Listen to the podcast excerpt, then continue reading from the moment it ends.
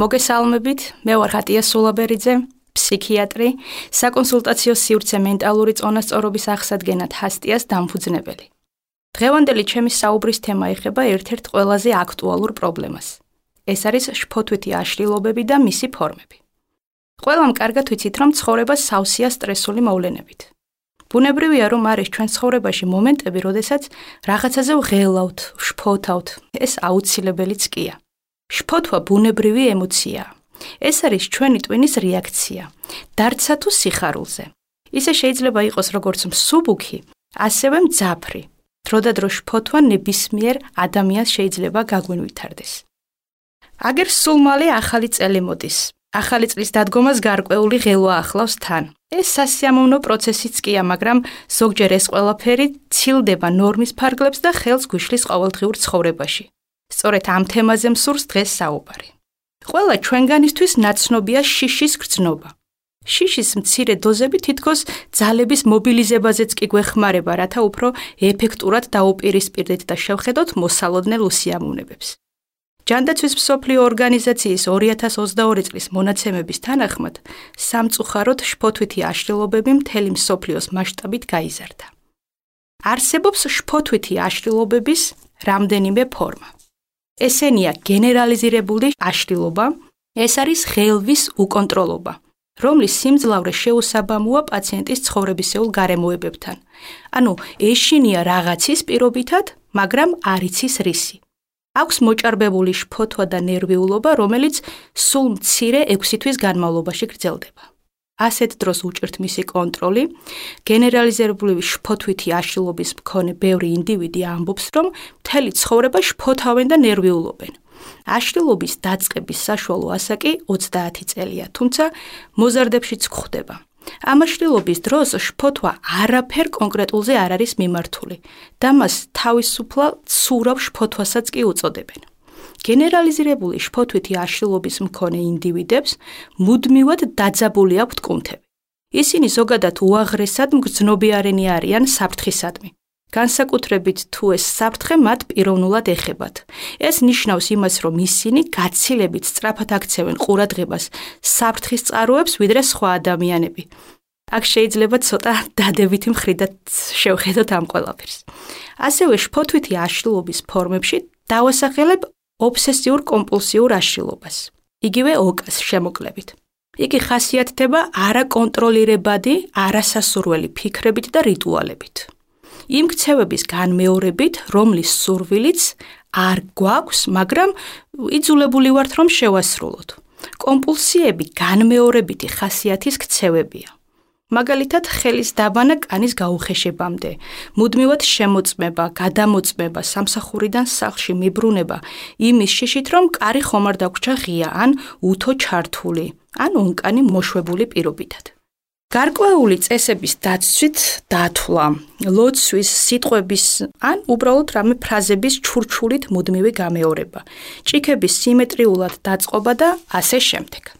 რა თქმა უნდა, ეს ყოველივე ადამიანს ხელს უშლის ყოველდღიურ ცხოვრებაში. განსაკუთრებით მაშინ, როდესაც ადამიანები მათ საათებს უთმობენ. ასეთ დროს ვერ კონცენტრირდებიან სხვა რამეზე და უფუჭდებათ საქმე სამსახურში, ოჯახში თუ სასწავლებელში. არ შემიძლია არ ვახსენო ფობიები, რომლითაც უამრავი ადამიანი იტანჯება მსოფლიოში. ფობიის ნამდვილი მიზეზი არავინ იცის. სპეციალისტების ერთი ნაწილი ფიქრობს, რომ აკვიატებული შიშის საფუძველს ფსიქოლოგიური ფაქტორები წარმოადგენს. მეორენი კი დამნაშავედ ბიოლოგიურ ფაქტორებს მიიჩნევენ. მაგრამ ფაქტები მათი ანალიზს არ ამტკიცებს, რომ მიზეზი, ასე ვთქვათ, რომელიმეს მივცეთ. შეგახსენებთ, რომ ფობია წარმოადგენს სიტუაციის ან რაიმე ობიექტის მიმართ მუდმივ და გადაჭარბებულ შიშს. ფობიების უამრავი სახე არსებობს, თუმცა გამოყოფენ ფობიების სამ დიდ კატეგორიას. ეს არის აგორაფობია, ეს არის შიში გაშლილი სივრცის მიმართ. თავის არიდება ისეთი სიტუაციებისაგან, სადაც პიროვნება თავს ვერ გრძნობს უსაფრთხოდ, ან რომლიდანაც ვერ გაიქცევა. ეს არის მაგალითად სავაჭრო ცენტრები, მაღაზიები, მოედნები და ასე შემდეგ. აქვე მოგიყვებით ჩემს ერთ-ერთ პაციენტზე, რომელიც სწორედ ამ აგოროფობით მოვიდა ჩემთან კონსულტაციაზე.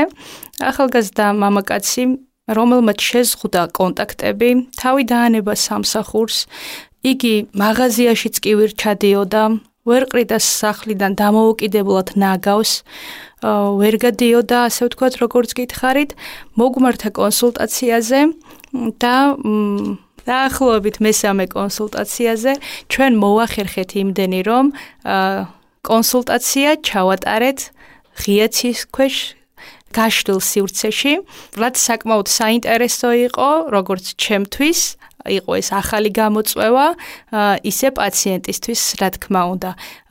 წარმოტებით ჩაიარა ამ ყველაფერმა და დღეს ის ადამიანი თავს კარგად გრძნობს. სპეციფიკური ფობია ასევე, რომელიც კონტროლირებული ობიექტის ან სიტუაციის ირაციონალური შიშია.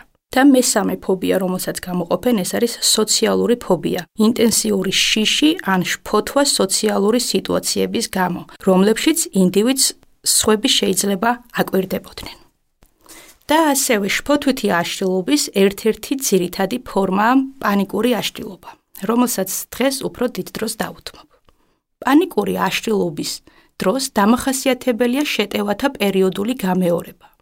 ამიტომ ის ადამიანები, რომლებსაც ეს დაავადება აწუხებთ, მუდმივად შიშის ქვეშ იმყოფებიან, რომ უეცრად შეტევა არ დაეწყოთ. აშინებთ იმ მოქმედების გამეორება, რომლის დროსაც პანიკური აშლილობა განოვითარდათ.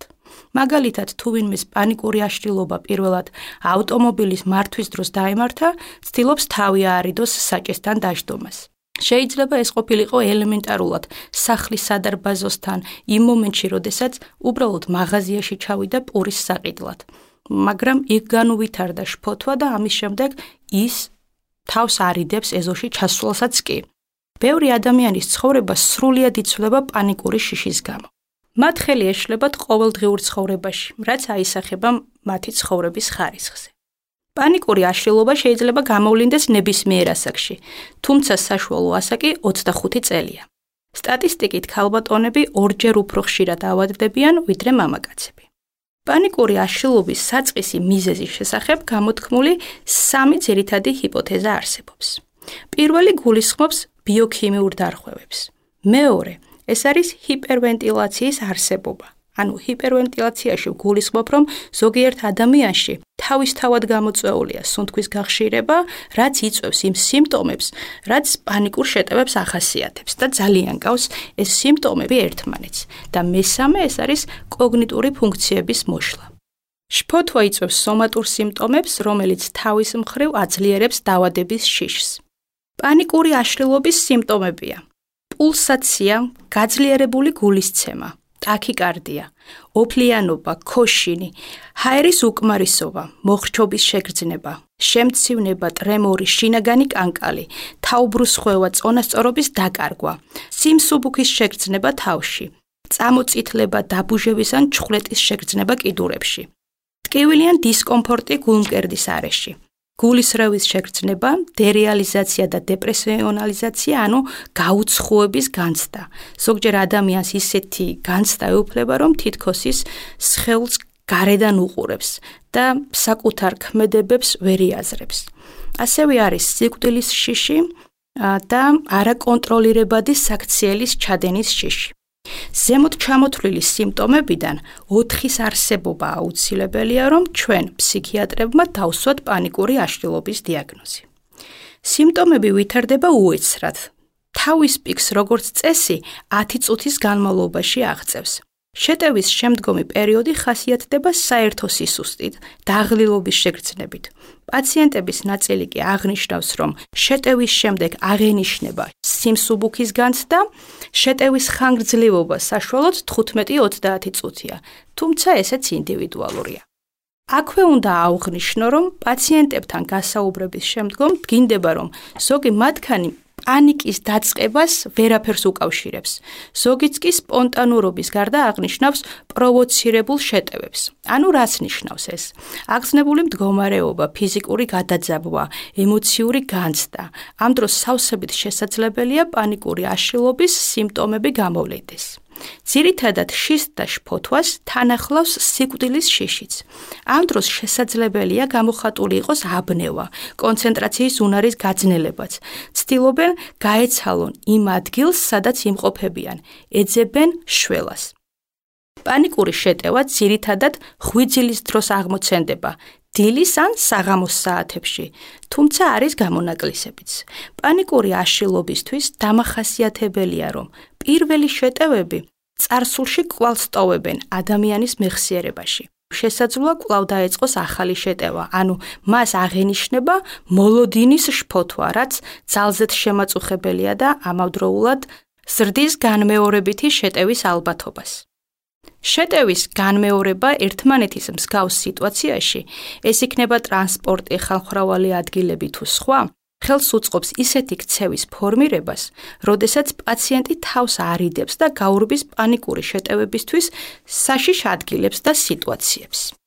ყოველივე ეს სამწუხაროდ იწვევს სოციალურ დეზადაპტაციას. ხელი ეშლება ჩვეულ საქმიანობაში და ფუნქციონირებაში. თავისთავად ასეთ დროს ხშირია დეპრესიის სიმპტომების გაჩენა, რაც თავის მხრივ დამეთანხმებით, რომ კიდევ უფრო ართულებს მდგომარეობას.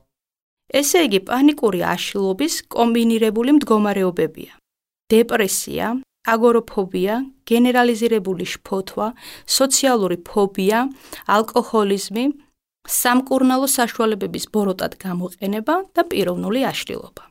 კარგი, ეს ყველაფერი გასაგებია, მაგრამ გვაინტერესებს ალბათ ფაქტები, რაც ამ მდგომარეობას კიდევ და კიდევ უფრო ართულებს. მნიშვნელობა ენიჭება პაციენტის მიერ პანიკური შეტევების ადეკვატურ შეფასებას. რაც უფრო კატასტროფულად ფასდება იგი თავად პაციენტის მიერ, შეტევებიც უფრო მძიმედ მიმდინარეობს. პაციენტთა უმრავლესობა თავიდან მიმართავს სასწრაფო სამედიცინო დახმარებას. პაციენტის ჰოსპიტალიზაცია სასწრაფოს მიერ კიდევ უფრო ხელს უწყობს მისი რწმენის გამყარებას იმაში, რომ საფრთხე რეალურია და დაავადება სერიოზული.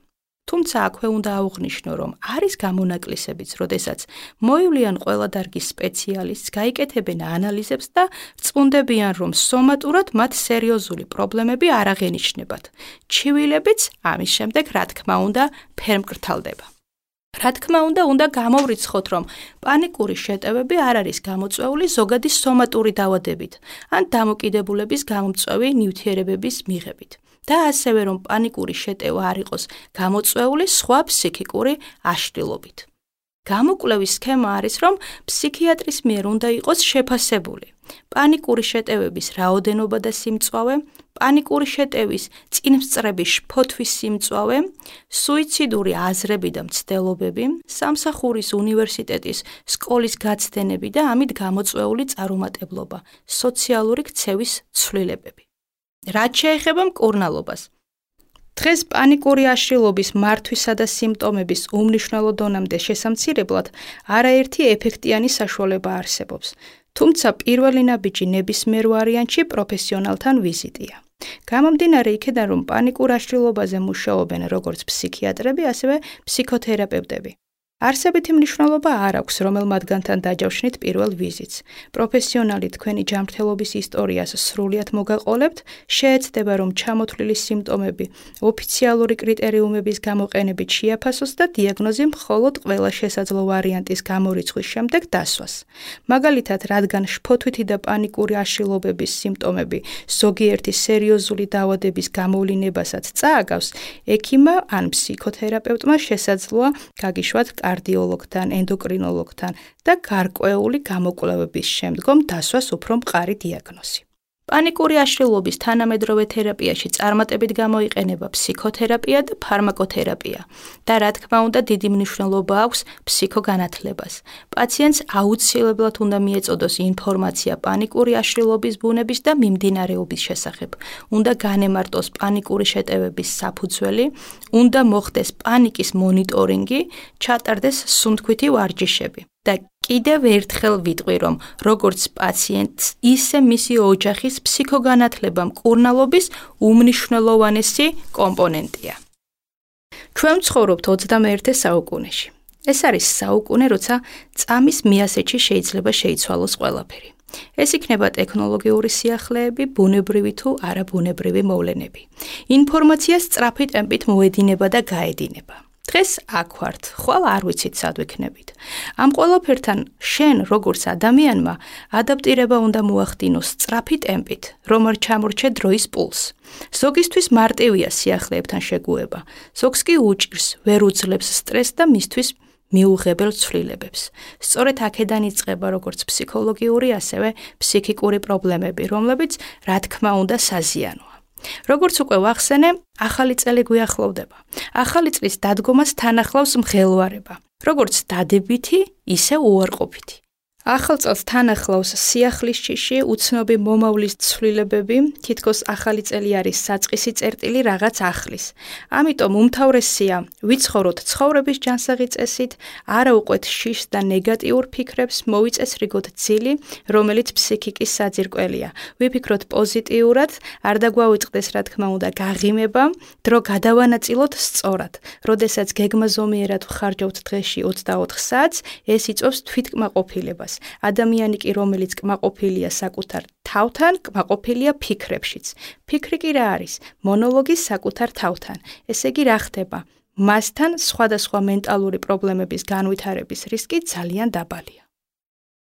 ახლა კი დაგემშვიდობებით და მინდა გითხრათ, რომ ყველაფრის შეცნობა შეიძლება, თუმცა ყველაზე ძნელი საკუთარი თავის შეცნობაა და მე მინდა გისურვოთ სწორედ საკუთარი თავის შეცნობა და გახსოვდეთ, რომ პრობლემის მოგვარება იწყება მისი აღიარებიდან. გისურვებთ წარმატებებს და სულიერ სიმშვიდეს. თქვენი ხატია სულაბერიძე.